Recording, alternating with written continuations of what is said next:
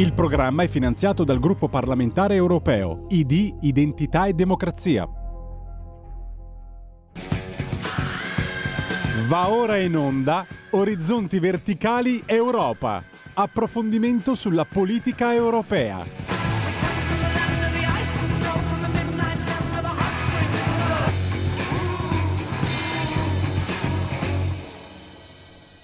Buongiorno, buongiorno. Allora, iniziamo con le cose, eh, con le cose serie. Innanzitutto, bentrovati Alessandro Panza in vostra compagnia. Sono gli orizzonti verticali d'Europa.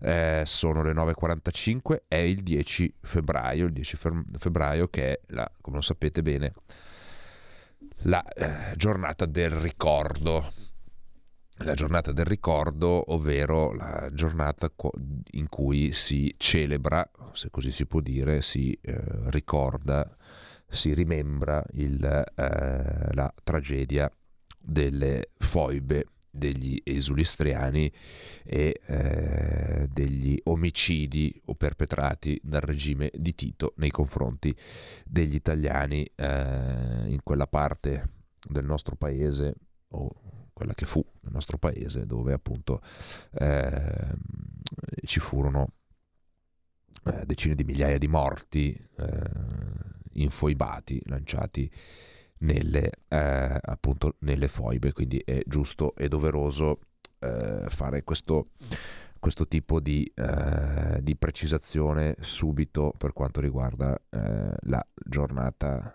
la giornata odierna, ma non è ovviamente di questo di cui vi volevo, vi volevo parlare perché eh, insomma a livello europeo è stata una settimana affrizzante, eh? a parte vabbè, ieri che c'è stato, come avete visto, ehm, avete visto c'è stato il,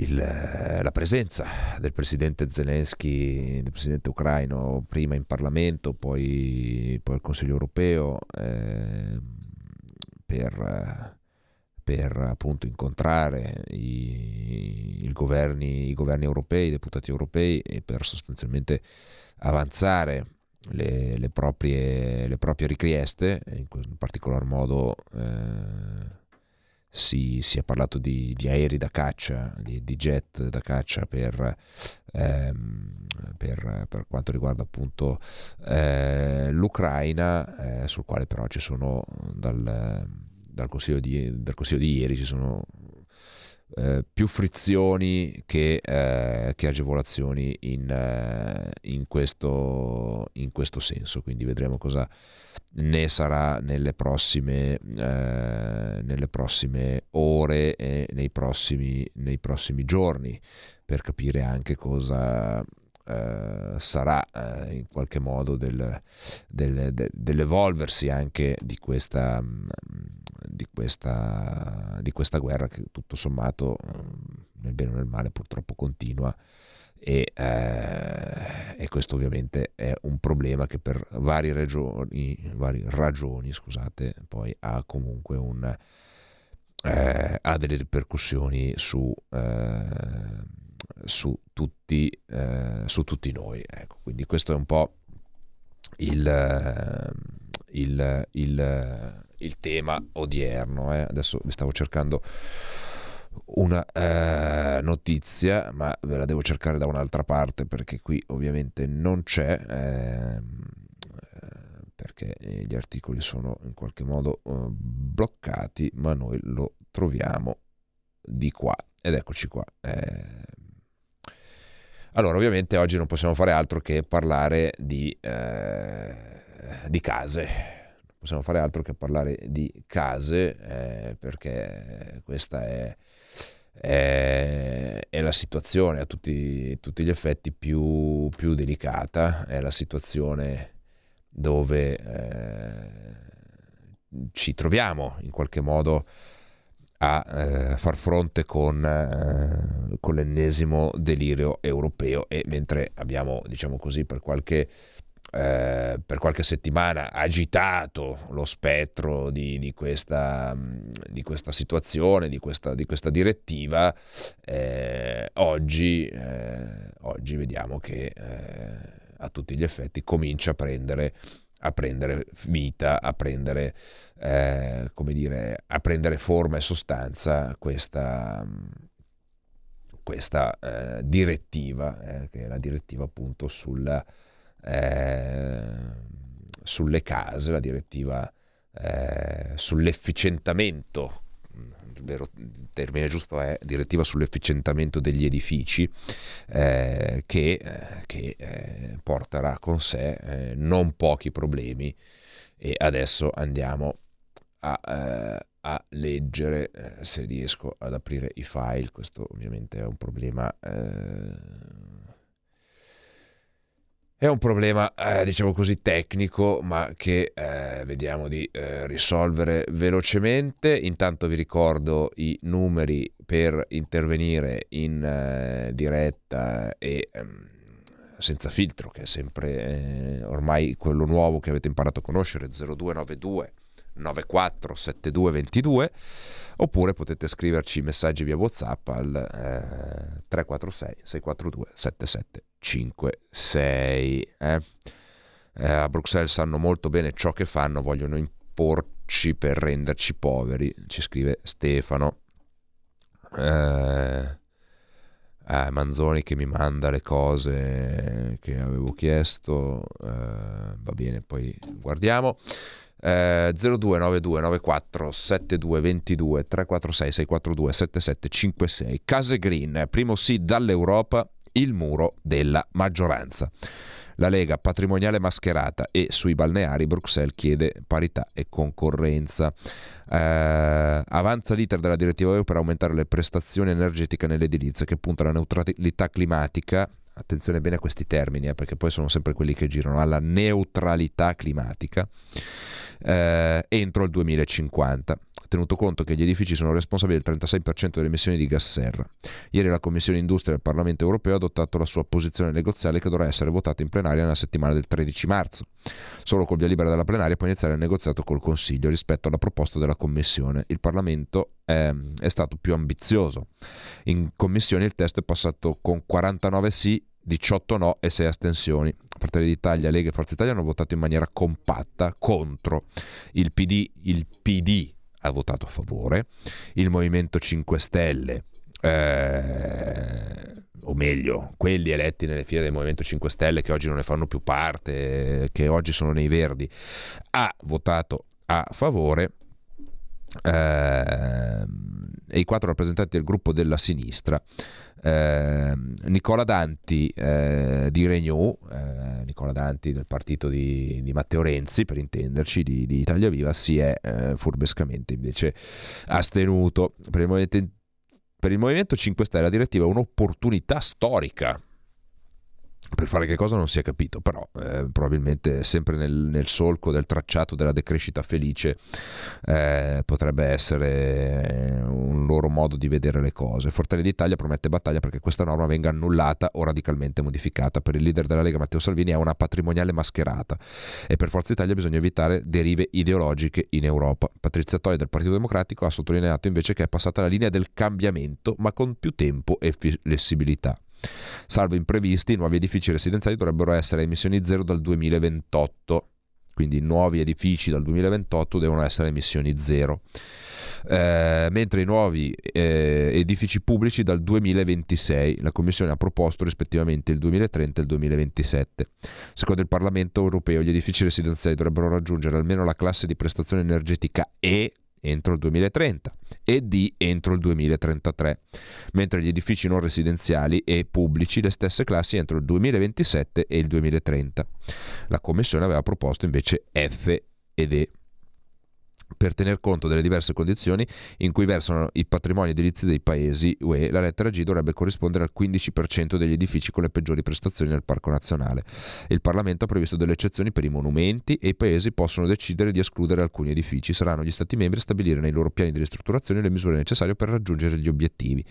Sui rapporti con l'Unione Europea rischia di avere un impatto anche il decreto mille proroghe approvato in Commissione e qui si parla invece di balneari. Pronto? Sì, buongiorno. Buongiorno. Augusto D'Alessio. Benvenuto. Volevo dire che le direttive assurde dell'Europa non si limitano alle abitazioni o al cibo, Lorenz, farsi mangiare gli insetti. Porti un fazzoletto. Ma anche sulla guerra. Le ultime gli hanno promesso gli aerei, la difesa aerea, armi sempre più potenti, vuol dire un'escalation. E io non voglio arrivare alla guerra nucleare specialmente per difendere Zelensky e un paese come l'Ucraina. E se fosse presentato un po' più onestamente capiremmo tutti che è uno dei paesi più corrotti e criminali dell'Europa, per non dire del mondo. Mi auguro che la Lega si tiri fuori, che lo faccia subito, che parli chiaro, che cominci. Perché non può andare avanti così, è un eschialese, qui scherziamo col fuoco, cazzo. Chiarissimo, chiarissimo, è una preoccupazione eh, condivisa, condivisa da tutti ovviamente, il fatto che eh, armi, armi sempre più potenti, strumenti di, di armamento sempre più eh, offensivi. Eh, si ha un po' la sensazione che si, si tenda adesso da, a, a, a, richiedere eh, strumenti offensivi più che difensivi eh, per quanto riguarda la guerra. È chiaro che eh, scusate, è chiaro che è, è necessario per quanto riguarda eh, l'Ucraina difendere i propri confini e cercare di ristabilire, di ristabilire in qualche modo la, eh,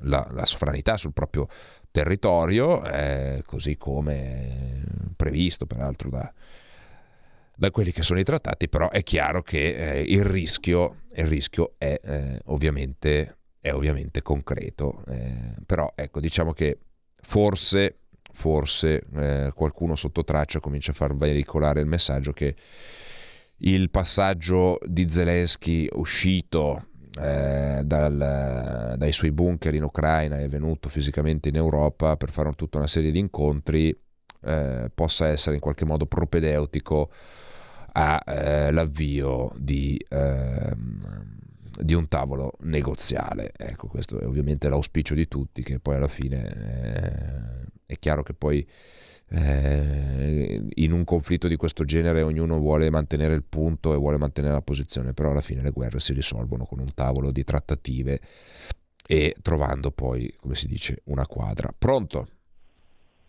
Buongiorno, sono Sergio da Torino.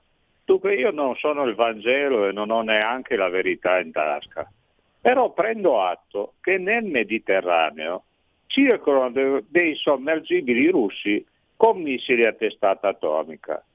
Ieri quei, quelli aristocratici massoni capitalisti europei hanno deciso di dargli la bandiera europea a Zelensky. Ora, eh, Ghedi e a Viano forse pochi lo sanno, ma gli americani ci hanno lasciato una quarantina di bombe a testate atomica. Ora, se in caso di guerra i sommergibili russi colpissero questi cavò dove sono tenute le testate atomiche, i cavò deflagherebbero e gli hangar, gli hangar farebbero da camera di scoppio e diffonderebbero una nube tossica su tutto il nord-est. Vedi Chernobyl. Ora, per qualche centinaio di migliaia di anni, nell'Italia settentrionale probabilmente non ci abiterebbe più nessuno. Io non sono il Vangelo, né ho la verità in tasca, ma meditate. Grazie, eh, diciamo che se ci fosse uno scenario di questo tipo, mm, penso che il problema non sia mm, circoscrivibile alla provincia di Vicenza o a poco altro in più, eh, ma penso che anche perché eh, gli scenari di, eh, di, di, di, guerra nucleare, non, si tratta mai di guerra nucleare, si parla di olocausto nucleare, perché l'escalation di una reciproca distruzione tra le eh, potenze nucleari presenti sul, eh, sul, nostro, sul nostro mondo porterebbero inevitabilmente ad un'autodistruzione globale o, o, o pressoché tale, con, eh, con, un impatto che forse abbiamo visto in qualche film catastrofista e, e, che forse non è neanche immaginabile lontanamente di quello che possa portare. Quindi siamo ben oltre il nord-est, con, con tutto il rispetto del nord-est, ma siamo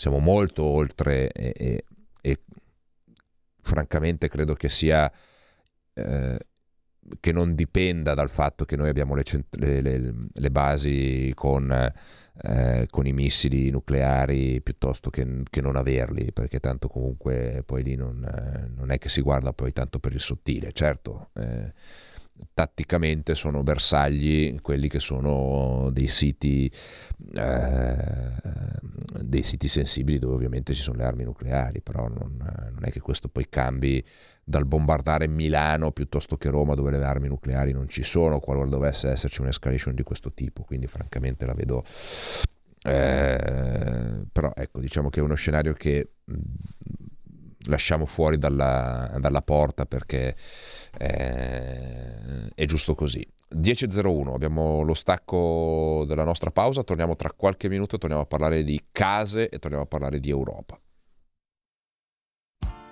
Tutte le domeniche, dalle 8 alle 10, la rassegna stampa del giorno e alcuni dei fatti principali della settimana che si è appena conclusa, con ospiti e telefonate in diretta.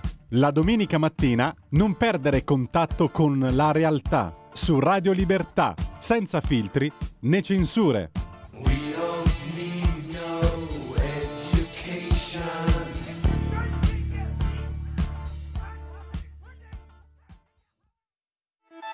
Stai ascoltando Radio Libertà, la tua voce libera, senza filtri né censure, la tua radio. Eccoci, eccoci ritornati, ritornati in diretta. Andiamo, vabbè, poi eh, se volete, poi possiamo anche parlare di Paolo Egonu, eh, che insomma ieri ha fatto... Eh, o, o, parliamo di Sanremo in generale, potrebbe essere argomento.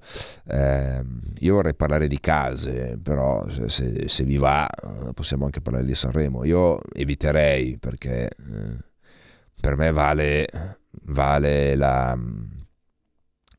vale la linea eh, del eh, non parlarne, evitarne eh, ed evitare di, fare, di, prestare il fianco e di fare il gioco di chi vuole far parlare di Sanremo ehm, in tutto e per tutto, perché, ehm, perché di questo si tratta, cioè poi alla fine Basta, basta fregarsene e, e, tutto sarebbe più, eh, sarebbe più semplice perché mh, mm, di, questo, di, questo, si tratta. Eh? Però abbiamo visto insomma la retorica dal palco di Sanremo non è mancata eh, in, questi, in, questi, primi giorni. Vediamo cosa ci riserverà la giornata di oggi e soprattutto la giornata di domani. Pronto?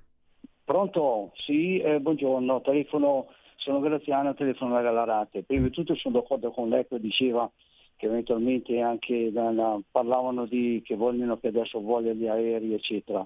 Lui che poi qualcuno ha detto ma se usi gli aerei entri dentro in Russia e fa no ma non entri dentro in Russia, cosa, eh, cosa ti servono che cosa gli aerei? Per, giustamente come sta, stava dicendo lei oppure come telespettatore stiamo andando verso l'apocalisse è già iniziata eh ma stiamo, ma stiamo andando veramente a una distruzione mondiale, non solo, non solo di noi che, che, ci siamo adesso, ma anche, anche i nostri eh, che, che, arriveranno, i nostri nipoti, i nostri pronipoti che arriveranno, eccetera, ne subiranno di questo. Ecco perché dico, eh, dico bisogna stare attento di avere il buon senso, che poi se quelle persone lì sono tutte malate, lasciamo perdere eh, quello della Russia che ormai è, è classificato un criminale, eccetera però tutti gli altri non è che siano molto distanti, eh, perché quelli stanno giocando, stanno giocando con la guerra, stanno giocando. Eh sì, eh sì, diciamo che il, grazie intanto all'ascoltatore, diciamo che il, ehm, eh, il, eh, il, tema è proprio questo, cioè evitare in tutto e per tutto eh, l'escalation. Ripeto, c'è un tema di posizionamento, di, di, di eh, come dire, di rinsaldamento del, della divisione in blocchi, forse. Eh, però non dobbiamo anche dimenticare un altro tema di cui eh, secondo me si parla sempre troppo poco. Eh, ne abbiamo parlato lunedì eh, velocemente, ma mm, guardate che il fatto che ehm, il fatto che i rapporti fra gli Stati Uniti e la Cina in qualche modo eh, si stiano deteriorando in maniera, eh, in maniera sempre più veloce. Eh, Taiwan, il pallone spia, il pallone sonda, eh, il pallone, il pallone sonda che è stato è stato abbattuto, eh, sono tutti segnali del fatto che in qualche modo c'è un malessere eh, pesante, c'è un mondo che sta vivendo un periodo mm, difficile, un mondo che sta vivendo un, eh, un cambio forse di paradigma, non lo so, però eh, sicuramente non viviamo un momento particolarmente eh, un, un, momento particolarmente semplice perché altrimenti sarebbe, eh, non saremmo qui a parlare, a parlare di questi 0292 94 7222 pronto? Pronto, buongiorno, sono Sergio da Bolzano, buongiorno dottor Alessandro. Volevo, intanto volevo fare una premessa, volevo fare un pensiero, una preghiera per tutte le persone che sono state vittime delle, fo- delle foibe. Ecco, detto questo, volevo soffermarmi un attimino sulla questione ucraino-Russia. Ieri ho visto in televisione tutti i rappresentanti dei paesi europei, non so se c'era anche quello dell'americano lì, eh. Beh, non lo so. Comunque tutti quanti erano felici di assecondare eh, signor Presidente Zelensky, dico signor Presidente Zelensky, per cortesia, per rispetto verso il suo popolo, non verso lui. Ecco, che lui conduce un governo corrotto e tutti lo sanno. Detto questo, volevo chiedere a lei, ma pensate veramente che la Russia possa chiedere e perdere la guerra come dicono gli Stati Uniti e l'Europa? Ma stiamo scherzando? Ma questi qua veramente danno i numeri. Ricordatevi che la Russia non è l'Afghanistan, dove gli americani dopo vent'anni sono scappati come dei conigli. La Russia non è Cuba, la Russia non è la Nord Corea, la Russia, la Russia è una potenza enorme, ecco, e non vorrà mica fare la fine del topo. Ecco, allora cerchiamo di stare calmi e di fare veramente le cose con testa.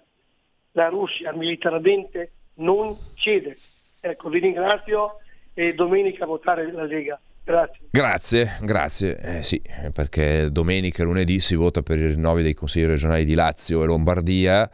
E beh, eh, visto che siamo in Lombardia, trasmettiamo dalla Lombardia, non possiamo, fare che, eh, non possiamo far che fare un grande in bocca al lupo a, ad Attilio Fontana e a tutti i suoi eh, candidati consiglieri per eh, la lista della Lega ovviamente. Eh, poi, eh, buongiorno, se questi idioti che dirigono il baraccone europeo continuano a sottostare al volere americano per aiutare militarmente l'Ucraina, il problema delle case green ce lo risolve Putin in modo drastico e definitivo. diciamo umorismo nero quello di Ambrogio, però eh, potrebbe essere in qualche modo una, un modo di vedere le cose. Pronto? Sì, pronto, buongiorno, io sono Fabrizio di Sabio Chiese. Allora, io sulla faccenda della guerra Russia-Ucraina sono abbastanza perplesso, anch'io ho i miei dubbi e le mie paure ovviamente, perché la cosa ormai dura da un anno. Però non riesco a capire come se ne possa uscire nel modo di dire non disturbiamo la Russia perché ha le armi nucleari. Allora, noi siamo entrati, abbiamo detto che aiutavamo l'Ucraina, gli altri paesi lo stanno ancora facendo, altri con un impegno maggiore del nostro, rischiando anche di più. E la soluzione quale sarebbe? Non lo so, lasciamo l'Ucraina lì e gli diciamo dai fai il compromesso con la Russia, ti ha distrutto mezzo paese, se ne è preso metà, però siccome noi, sai, siamo timorosi, abbiamo paura di qui, abbiamo paura di là, tu perdi mezzo territorio, hai avuto migliaia e migliaia di morti, hai un paese alla rovina, però dai, lascia stare, Cioè qui mi sembra il solito discorso all'italiana, no? Siamo alleati con qualcuno, poi facciamo il giro di valzer perché sai non ci viene comodo a noi come abbiamo fatto nella prima guerra mondiale, come abbiamo fatto nella seconda, bla bla bla, facciamo sempre queste cose, vuol dire cos'è un male endemico dell'Italia? Quella che tutte le volte ce la facciamo sotto perché c'è un impegno gravoso. Chiarissimo, chiarissimo, grazie. Eh, leggo un messaggio poi ti rispondo. Gigi ci scrive perché rendere le case a norma per il cappotto eh, non è che per rendere le case a norma per il cappotto si possa usare il polistirolo che di sicuro non è ecologico perché ovviamente è plastica, eh, questo ovviamente eh, è quello che ci, ci chiede eh, eh, è quello che ci chiede eh, Gigi. Eh, certo, questo, questa è una contraddizione. Su quello che diceva eh, l'ascoltatore d- dalla provincia di Brescia, eh, in, ehm, in, politica internazionale, nelle relazioni internazionali, questo si chiama dilemma delle alleanze. È proprio un, un, eh, è proprio un modo di vedere le cose. No? Quando io mi alleo con, con qualcuno, magari più forte di me, eh, nella speranza che poi lui mi difenda nel momento in cui io vengo attaccato, vengo invaso, vengo prevaricato da, da, un, da uno Stato che è un, comune, è un, comune, nemico. Il dilemma si pone dalla parte del, diciamo, del difensore, del più grande, no? che deve dire va bene io ti difendo ma fino a che punto mi posso spingere per, eh, per difenderti eh, fino ad essere coinvolto direttamente in un conflitto che potrebbe costarmi in termini di soldati, soldi, eh, posizionamento eccetera eccetera eccetera fino a compromettere la mia stessa esistenza ecco questo è un po', un po il tema ed è quello che sta avvenendo in, eh, in, questo, in questo periodo quello che sta avvenendo con, eh, con l'Ucraina. Eh, per il momento gli Stati Uniti, la Nato e i paesi, fanno, i paesi che ne fanno parte eh, stanno interpretando questo dilemma in maniera ovviamente molto positiva, cioè loro si stanno spingendo eh, molto avanti sostenendo che sia giusto sostenere l'Ucraina in tutto e per tutto probabilmente si arriverà a un punto di rottura entro cui eh, qualche Stato, magari nell'intera Nato, magari un cambio di paradigma politico negli Stati Uniti, magari un altro avvenimento su scala globale che potrebbe essere appunto il rapporto con la Cina, potrebbe iniziare a far dire eh, ai paesi alleati dell'Ucraina in questo momento a dire basta, ci, ci, fermiamo qui, adesso bisogna trovare una soluzione. È chiaro che il paese protagonista in prima linea eh, fa quello che dovrebbe fare ogni paese in questa situazione, cioè contrattacca, si difende, chiede di essere difeso, eh, cerca tutto l'aiuto possibile e disponibile, eh, perché questo, questo, va dato atto che comunque eh, l'Ucraina lo sta facendo e, e, lo sta facendo anche bene, perché quello che, che sta facendo l'Ucraina è quello di cercare di, di, riprendersi i suoi territori, è quello di cercare di, di, di buttare fuori i russi che hanno invaso comunque eh, l'Ucraina, poi lasciamo perdere degli accordi di Minsk che sono saltati, ma questo ovviamente è tutto un altro paio di maniche, qui parliamo non del pre ma del durante. E quindi è chiaro che bisogna vedere come evolverà questa situazione una previsione per dirvi guardate che eh, andiamo avanti fino a X e poi da lì ci si ferma, nessuno è in grado di farla.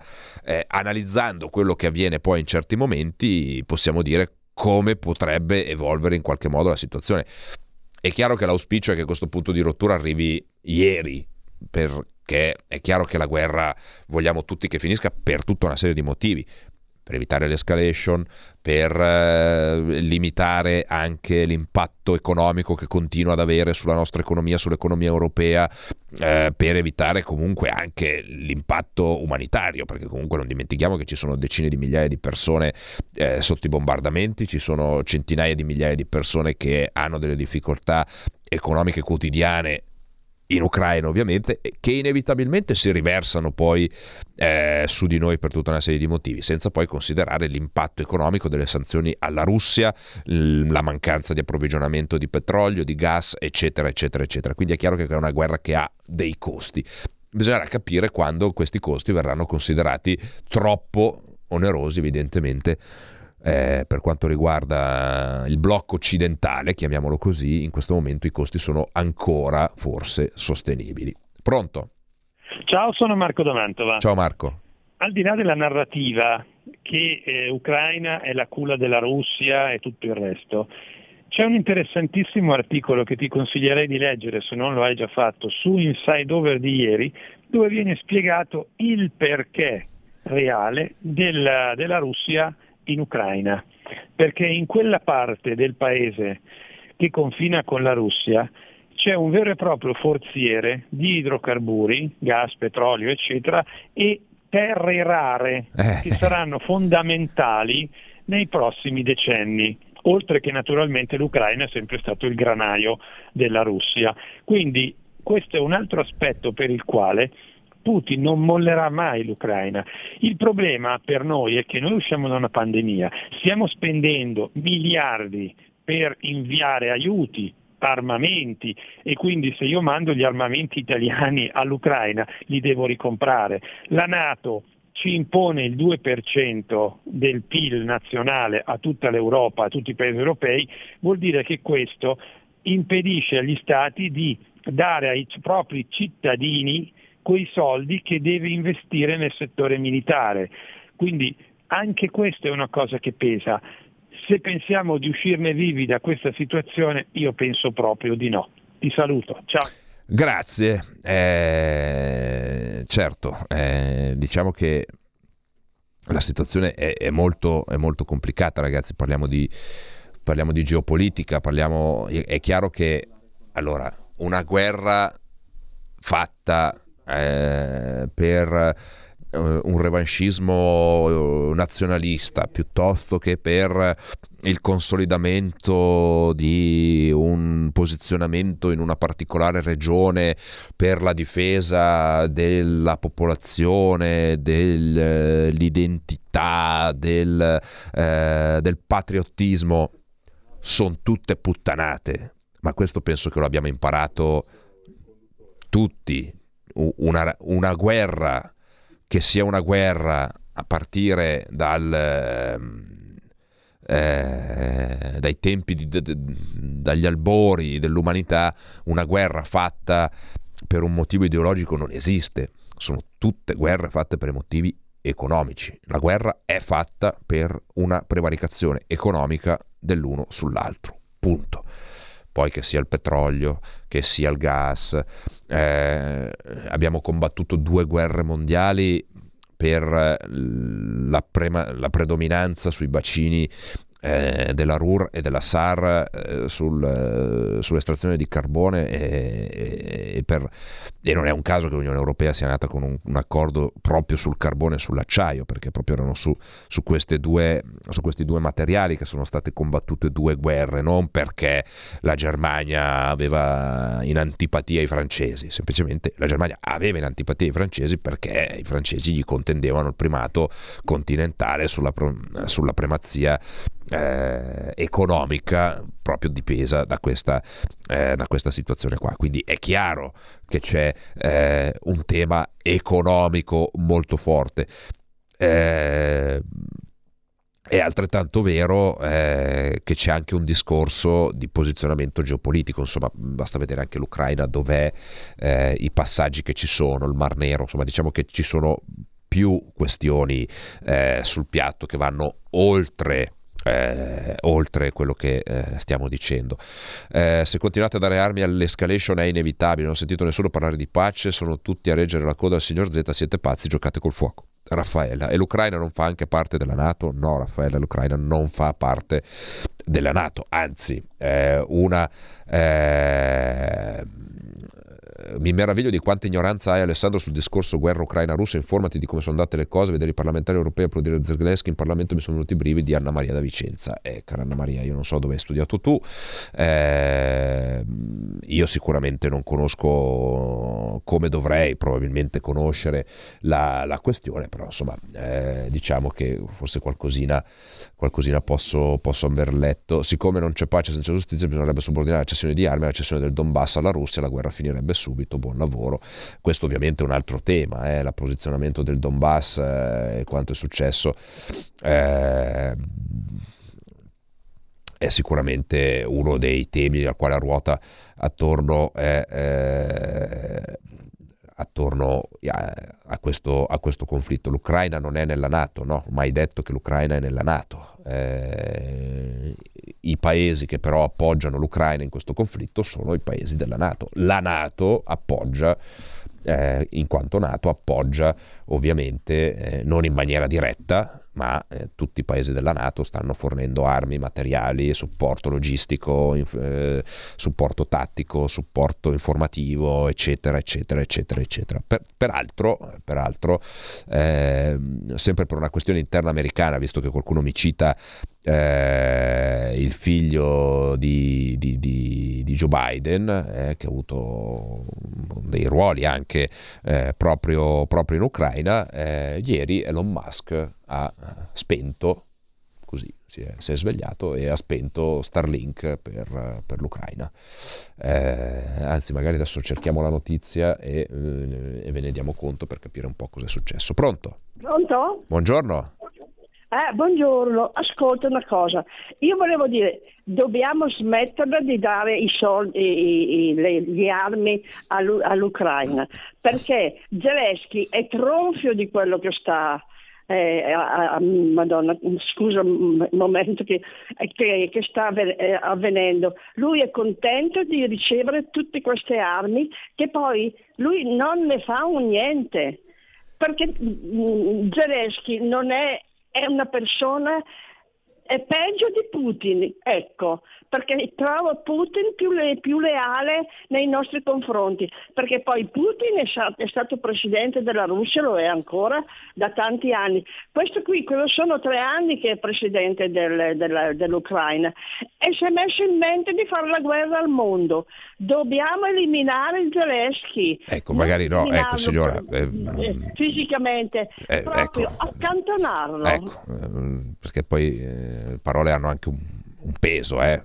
quindi eh, poi eh, non diamo troppo peso a quanto uno governa un paese, perché non è che parliamo di paesi che hanno proprio delle elezioni eh, sempre così chiare, specchiate e, e libere come, eh, come quelle che siamo abituati noi a, a vedere. Ecco, non, non, facciamo un paragone proprio così, così diretto, perché insomma eh, eh, sicuramente in Russia hanno votato, sicuramente stata, ci sono state elezioni abbastanza libere, abbastanza democratiche, però ecco, diciamo che anche su come vengono trattati eh, gli oppositori in Russia, mm, forse una riflessione andrebbe fatta, eh, quindi, ma è giusto per capire di quello di cui stiamo parlando. Eh, Ucraina, Kiev contro Elon Musk, non vuole farci usare Starlink per i droni militari. Quasi un anno dall'inizio della guerra l'Ucraina, gli scontri non cessano con le loro polemiche. Quasi un anno dall'inizio della guerra in Ucraina, gli scontri non cessano e con loro le polemiche. Nelle ultime ore eh, Kiev si è scontrata contro Elon Musk che non vuole che il servizio satellitare Starlink, che ha messo a disposizione dell'Ucraina per le comunicazioni dall'inizio del conflitto, sia usato per controllare i droni militari. Eh, Gwen Stowell, CEO di SpaceX, ha spiegato che questa decisione è stata presa perché non è mai stata intenzione della società di permettere che Starlink fosse usato per scopi offensivi. Immediata la replica del consigliere presidenziale ucraino Milo Podloyak che accusa la società di Musk di non riconoscere il diritto all'autodifesa di Kiev. La società ha aggiunto su Twitter devono scegliere se sono dalla parte del diritto alla libertà o dalla parte della Russia del diritto di uccidere e occupare territori. Eh, I militari ucraini usano Starlink per controllare un'ampia rete di droni spia cruciale per monitorare i concentramenti e i movimenti delle truppe russe. Un utilizzo che Elon Musk sembra approvare in quanto difesa, ma non vuole che il suo dispositivo diventi qualcosa atto a offendere e uccidere. Questo poi è quando eh, deleghiamo eh, lo sviluppo di piattaforme tecnologiche ai privati eh, che poi decidono nel bene o nel male, piaccia o non piaccia questa decisione, però poi sono dei privati e non dei governi democraticamente eletti a decidere quello che eh, ne devono fare. Pronto? Sì, pronto, buongiorno. Ascolta Alessandro, tu prima hai detto ma io leggo, leggo, sì, è giusto leggere, però per capire esattamente, specialmente quando c'è una, un, un periodo di guerra, per capire esattamente quello che sta succedendo sul campo o anche politicamente, bisognerebbe andare a vedere e visitare questi popoli, perché la propaganda che noi leggiamo tira o da una parte o dall'altra, per cui non possiamo esattamente sapere quello che succede. Ad ogni modo, per la mia esperienza, io ti dico che quando vado al bar parlando con i miei amici, eccetera, eccetera, o sono diventati tutti matti o anch'io. Tutti, tutti, tutti quelli con cui parlo sono la maggior parte leghisti, logicamente, da quello che puoi capire, sono tutti contro Zelensky. Tutti, non ce n'è uno che lo giustifichi, capito? E allora dobbiamo stare un po' attenti a quello che diciamo eh? e eh, cercare un attimo di equilibrare un po' le cose. Ti saluto. Grazie, grazie, grazie mille. 0292 94 7222 eh, pensavate che me lo fossi dimenticato, invece no, me lo ricordo, 0292 94 72 22 eh, 346 64 eh, 642 mi si, mi, si è, mi si è incartata la lingua 346 642 7756 invece per i messaggi abbiamo tempo ancora per una o due telefonate al volo eh, pronto poi c'è anche la bistecca in provetta eh, se volete sul Sole 24 Ore c'è anche, c'è anche un bel articolo, ma vediamo se abbiamo tempo. Pronto? Pronto? Pronto? Buongiorno. Buongiorno, è in diretta, chi, eh, da dove chiama? Grazie, io chiamo da Treviso. Benvenuta. Quello che veramente mi stupisce è la mancanza di ribellione da parte del popolo italiano, perché il 60% e più sono contrari all'invio di armi e aiuti alla, all'Ucraina che io ritengo una nazione nazista. E poi una cosa che mi fa rabbia, ma rabbia veramente, la Meloni, che praticamente tutto quello che lei ha detto durante la campagna elettorale non l'ha mantenuto, non lo sta mantenendo. È un atlantista di prim'ordine praticamente eh, sbraitava come una un'anatra in tutte le tv eh, per, per, il blocco navale, per, per, fermare l'immigrazione, perché qua, perché là, e mi pare che invece se ne sta girando pomposa con i suoi vestiti di Armani e, e, e alla faccia degli italiani, cioè praticamente non, non, questa donna io non, non, lo so perché tanta gente ha eh, simpatia e, la ritiene una persona valida. Chiarissimo, chiarissimo, grazie. Eh, poi ricordo comunque agli ascoltatori di usare un, eh, un, certo, un certo, tono, perché comunque eh, alcuni epiteti sono anche un po' spiacevoli, devo dire la verità, da, da, da sentire. Io posso comprendere il, eh, diciamo così, l'astio, l'antipatia, però mh, mm, cerchiamo di tenere quantomeno nel, nel limite del possibile un, un, minimo di educazione, perché poi è spiacevole poi per, anche per il conduttore eh, dover star qua a fare la, la morale. Eh, di, di, di, questa roba qua. Ecco, insomma, siamo capiti. Comunque, eh, beh, questo, questo, fa parte del gioco democratico. Eh, la Meloni ha detto alcune cose, eh, su alcune cose sta tenendo il punto, su altri, su altri ha ha, ha, semplicemente eh, cambiato, eh, diciamo così, la, la vestale da, da, da, leader dell'opposizione, unica leader dell'opposizione, che sicuramente, eh, e l'abbiamo detto tante volte, furbescamente ha reso in termini di consenso, perché quando sei l'unico a fare il controcanto a un governo eh, che per forza di cose deve prendere anche delle decisioni eh, scomode e che per ricordo, responsabilità, per dovere nei confronti dei cittadini anche la Lega ha eh, deciso di partecipare, eh, salvo poi arrivare a vincere le elezioni e governare e poi fare i conti con, eh, con la realtà. Eh, per quanto riguarda la Meloni atlantista, la Meloni è sempre stata atlantista, non è che abbia su questo cambiato idea, eh, per carità, eh, perché poi mettiamo, eh, mettiamo tutto, eh, tutto, sullo stesso piano. Poi certo ci sono altre eh, altre partite sul quale obiettivamente c'è stato un po' un cambio, eh, più che un cambio di idea, ecco diciamo così, abbiamo avuto a che fare con, con la realtà, ecco, mentre eh, ad esempio sul, sul, MES la Meloni si è stracciata le vesti eh, sul eh, mai sarà approvato eh, dopo tre mesi che eravamo al governo eh, ci siamo trovati eh, il MES eh, un po' tra, tra, capo e collo. Ecco, questo, questo, è un po' il tema. Poi, ripeto, eh, un conto è dire e un conto è fare. Eh, noi con grande pragmatismo andiamo avanti a fare perché sappiamo anche fare, oltre che a dire. Eh, eh, sì, poi la, la, signora ha dato tutta una serie di epiteti a destra e a sinistra, da Zelensky agli ucraini che sono nazione nazista, che ovviamente no, ovviamente non si può dire, eh, questa è una sciocchezza, però eh, insomma siamo su Radio Libertà, perché ognuno può dire anche anche le sciocchezze che vuole dire, però ripeto, mh, mm, cerchiamo di, di, tenere dei toni più, più, civili perché poi è difficile anche per il, per il sottoscritto. Comunque, eh, finita un po' la, la, prosaica sanremese anche da parte del sottoscritto che vi ha dato un po' una lezione di vita perché questo facciamo eh, quando abbiamo un microfono in mano, scherzi a parte, io ringrazio ovviamente Federico dall'altra parte dello studio in regia tecnica per eh, il supporto, ringrazio quelli che hanno chiamato, scritto e sono intervenuti e hanno ascoltato la trasmissione. A me non resta che eh, ringraziarvi, darvi l'appuntamento a lunedì mattina con Orizzonti Verticali dove parleremo un po' di come stanno andando queste elezioni regionali. Mi raccomando, andate a votare e ovviamente, neanche da dirlo, votate la Lega. Ciao! Avete ascoltato Orizzonti Verticali Europa.